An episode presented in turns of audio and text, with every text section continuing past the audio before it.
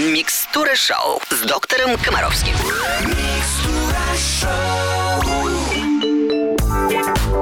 Это суббота. Русское радио, микстура шоу, Алена Бородина, доктор Комаровский.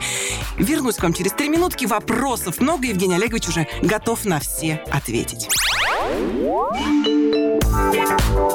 Я приветствую всех, кто слушает Русское радио. Здравствуйте! Сегодня суббота. Это значит, что мы на Русском радио встречаемся с доктором Комаровским. Евгений Олегович, доброе утро. Здравствуйте, Аленушка. Здравствуйте, радиослушатели. Ну что, работаем, вопросов куча, не теряем время.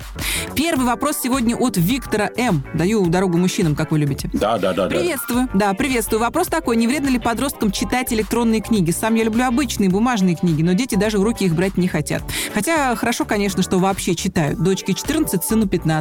Ой, Вы знаете, вот, э, Виктор, вы сами ответили на свой вопрос. Я бы, наверное, так и отвечал. Хорошо, что вообще читают. Вы знаете, плюсы чтения настолько очевидны, что если ребенок читает э, книгу электронную, боже, спасибо тебе большое. То есть каким-то образом отговаривать, запугивать, предлагать бумажные альтернативы.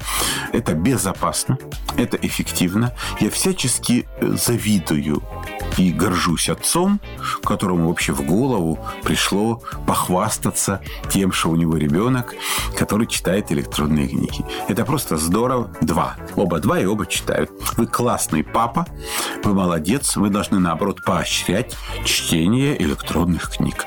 Это здорово. Это просто замечательно. Поэтому у вас нет никаких поводов волноваться, вы сплошь и рядом должны гордиться. Более того, коль ребенок проявляет интерес к чтению, вы всячески должны его поощрять и э, стимулировать покупку новых книг, и стимулировать покупку новых ридеров. Короче говоря, всячески помогаете, хвалите, ни в коем случае не ругаете. Это здорово. Господи, как это? Это вообще... Я о таких вопросах просто мечтаю. Я вам честно скажу, чтобы встретить люди, которые вечно жалуются на то, что он там сплошь и рядом играет во что-то, в каких-то там чудовищ и так далее. И тут вдруг, господи, у одного отца двое нормальных детей, которые читают книги. Спасибо вам большое. Спасибо, Евгений Олегович. Надеюсь, что вы сейчас вдруг, если у вас какая-то книжка в руках, вы ее отложите и послушаете музыку в эфире Русского радио. Мы скоро вернемся. В студии Алена Бородина мы продолжаем разговор о здоровье детей с детским доктором Комаровским. У нас есть еще вопрос от Олеси из Бишкека. Здравствуйте, Алена Бородина и Евгений Олегович. Нашему мальчику 4,5 месяца. Он плохо спит и плачет по ночам, а также днем он очень активный, даже не может спокойно есть. Дрыгает ножками, ручками поворачивается резко головой. Это нормально в его возрасте или стоит обратиться к специалисту? И если да, то к какому? Спасибо вам большое. Э, Когда ребенку 4,5 месяца, Олеся, то все вопросы, все 99,9% вопросов, э, касающихся его развития, решают не специалисты. 99,9% вопросов ответы на них дает обычный нормальный педиатр. Просто сплошь и рядом люди не хотят брать на себя ответственность, поэтому гоняют э, людей по ортопедам, э, окулистам, невропатологам и так далее, и так далее. Хотя на самом деле узкий специалист для ребенка нужен крайне редко. Нужен, всегда нужен один адекватный, высокообразованный, Доктор Комаровский. Высокооплачиваемый, уважаемый врач. Вот это нужно каждому ребенку. Далее. Дети имеют разный уровень э, жизненного тонуса. Одни спят большую часть времени, другие спят меньше. То есть колебания в рамках плюс-минус полтора-два часа для такого возраста вполне реальны. Я хотел бы обратить ваше внимание на то, что дети не орут просто так. Ну, никогда. Ну, в 4,5 месяца ребенок не орет просто так. Всегда, когда ребенок орет, у него есть причина плача. И никто, кроме вас, не может эту причину установить. А вы можете. Потому что причины бывают считанные. Он голодный. Ему давит подгузник. По нему походила муха. В доме нечем дышать. Засохли корочки в носу. Он мокрый. Чешется попа. Хочет есть, хочет пить. Короче говоря, вы анализируете, что это неудовлетворенные физиологические потребности или боль или дискомфорт Или это вредная привычка. Ну, то есть, если ребенок орет у себя в кровати, а у вас на руках мгновенно замолкает, то вы же прекрасно понимаете, что ни боль, ни физиологические потребности не реализуются только от того, что вы взяли ребенка на руки. Поэтому вы реализуете основную идею. Определим перечень причин плача, какая в нашем случае имеет место, и устраним ее, после чего будем жить спокойно. Спасибо большое. Продолжаем жить спокойно вместе с доктором Комаровским, или точнее благодаря доктору Комаровскому и Микстура Шоу в эфире очень скоро.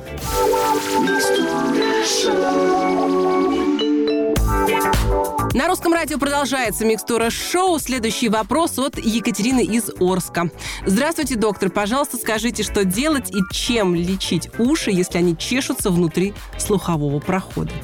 Перед тем, как лечить уши, которые чешутся внутри слухового прохода, надо все-таки обратиться к доктору, который заглянет в этот слуховой проход. Кстати, хотел бы обратить ваше внимание на то, что в 21 веке врач-отоларинголог перестал быть тем единственным доктором, который может заглянуть ребенку в ухо. А кто еще может? Я вам рассказываю. Вообще, вот на самом деле, тот факт, что в уши смотрят только лоры, это такая грустно-грустно, страшно-грустно печальная традиция нашего здравоохранения. Вы понимаете? Дело в том, что вот приборчик, лампочка, с помощью которой можно заглянуть в ухо, называют так называемый отоскоп, да? Он на сегодня с учетом огромного количества вот этих диодных лампочек и всего остального, и наличия наших любимых китайских друзей, он стал настолько доступен, я вам раскрою тайну, что мои собственные дети, друзья, вот я прихожу в гости к ним. Вот есть несколько, примерно там десяток домов, где я регулярно бываю в гостях. И в этих домах обязательно кто-то есть. Ну, раньше там были дети, теперь там есть внуки. И вот регулярно приходишь, и тебе говорят, дядь Жень, посмотри Васе ухо. А у дяди Жени нет с собой вот этого прибора отоскопа, да? И я у китайских друзей заказал отоскоп, который стоит, знаете сколько? Полтора доллара. Полтора доллара. Я их заказал 10 штук и на, на Новый год подарил всем друзьям. Всем вот этим 10 семьям. Молодец. Теперь, когда мне говорят, дядь Женя, посмотри ухо, я говорю, тащите отоскоп. К чему я это все рассказываю? К тому, что если раньше отоскоп стоил, вот я помню, мой первый отоскоп стоил 100 долларов, мне его везли из Европы, то сейчас это реальные копейки, это может себе позволить самый нищий врач. Было бы у него желание, понимаете? Поэтому реально проблемы с ухом, наружный отит, средний отит, вообще проблемы с ушами у детей это одна из самых частых заболеваний заболеваний. И лечить это должен педиатр, не отоларинголог. Отоларинголог – это фактически нужен тогда, когда есть необходимость в оперативном вмешательстве э, на этих органах. Но просто посмотреть, осмотреть полость э, носоглотку, осмотреть уши – это прямая задача любого врача. Спасибо, Евгений Олегович. Это «Микстура шоу» на Русском радио. Мы вернемся через считанные минуты.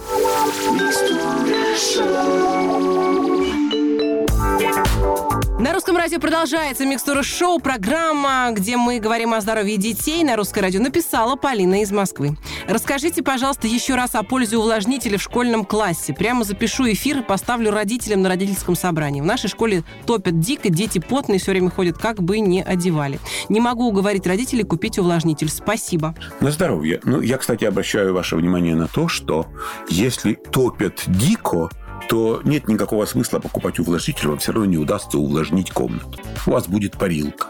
Поэтому главное все-таки, что надо сделать, это все-таки регулятор системы отопления, чтобы было не жарко. В любой стране есть нормы показателей воздуха в детских дошкольных учреждениях.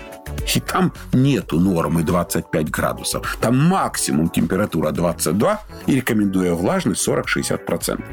Поэтому для начала вам надо покупать не увлажнитель, а такую штуку, которая называется термометр и гигрометр, и повесить ее в классе, чтобы люди видели, что там ежедневно, ежечасно нарушается закон страны при полном попустительстве местной санстанции и местной администрации. Это раз. Второе, вы должны знать, что есть такое понятие. Это местный иммунитет, защита слизистых оболочек. Главное правило местного иммунитета звучит так. Жидкие сопли убивают микробы, а сухие сопли – это среда, где микробы размножаются.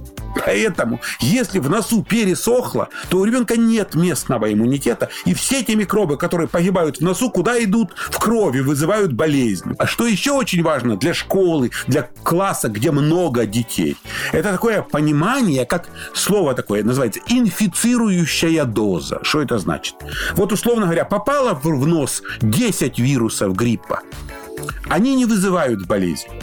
А попало 100 вирусов гриппа, они вызывают.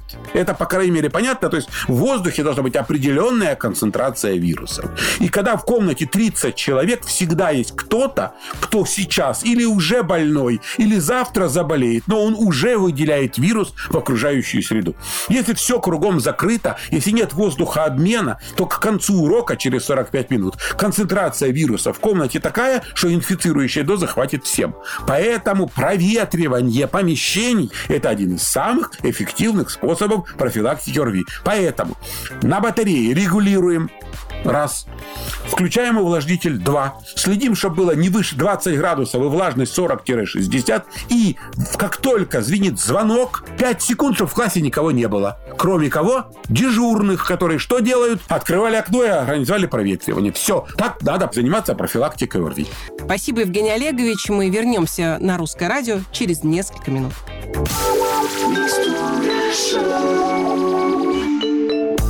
Вы слушаете «Русское радио», здесь «Микстура шоу», доктор Комаровский. В период э, ОРВИ э, все хотят знать, Евгений Олегович, что можно предпринять для того, чтобы провести профилактику ОРВИ? Да? Чем-то намазать нос, кроме оксалиновой мази, что можно еще сделать? Самое главное, что вы должны понимать. Э, вероятность того, попавший в нос вирус вызовет болезнь или нет, зависит прежде всего от состояния слизистых оболочек, а не от того, нанесено на них что-то. Поэтому, если слизистая оболочка влажная, если нет в ней засохших соплей, если нос дышит, то тогда это все эффективно. В пересохшие слизистые оболочки не способны сопротивляться вирусам, поэтому на самом деле вы все, конечно, хотите от доктора очень легкого пути. Скажите, чем намазать? Нечем мазать. Ребят, вот нечем мазать. И деньги надо вкладывать не в мази, которыми вы наносите э, что-то на нос, а в то, чтобы не допустить пересыхания слизистых оболочек. Для этого тепло ребенка одеваем, увлажняем комнату. Поэтому самым эффективным способом э, профилактики вирусных инфекций является не мазь, а кто? Папа. Папа который установит климатическую технику, обеспечит параметры температуры и влажности воздуха и не даст ребенку пойти с мамой в супермаркет, где он вирус найдет, а возьмет ребенка и пойдет с ним гулять на свежий, чистый, прохладный, влажный воздух. Поэтому вместо мази используем папу. Спасибо, Евгений Олегович. Мы вернемся с доктором Комаровским в эфир очень скоро.